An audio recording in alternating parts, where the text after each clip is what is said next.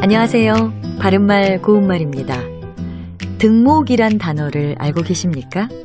요즘같이 더운 여름에 상체를 굽혀 엎드린 채로 다른 사람의 도움을 받아 허리에서부터 목까지 물로 시원하게 씻는 일을 등목이라고 하지요. 등물이나 목물이라고도 합니다.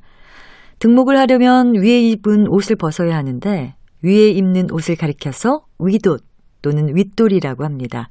그런데 윗옷의 반대말은 사이시옷이 있는 아랫옷이 아니라 사이시옷이 없는 아래옷이고요. 윗돌이의 반대말은 사이시옷이 있는 아랫돌입니다.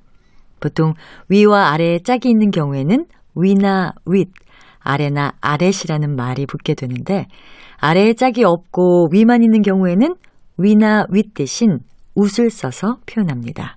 그렇다면 웃옷은 무엇을 가리키는 것일까요?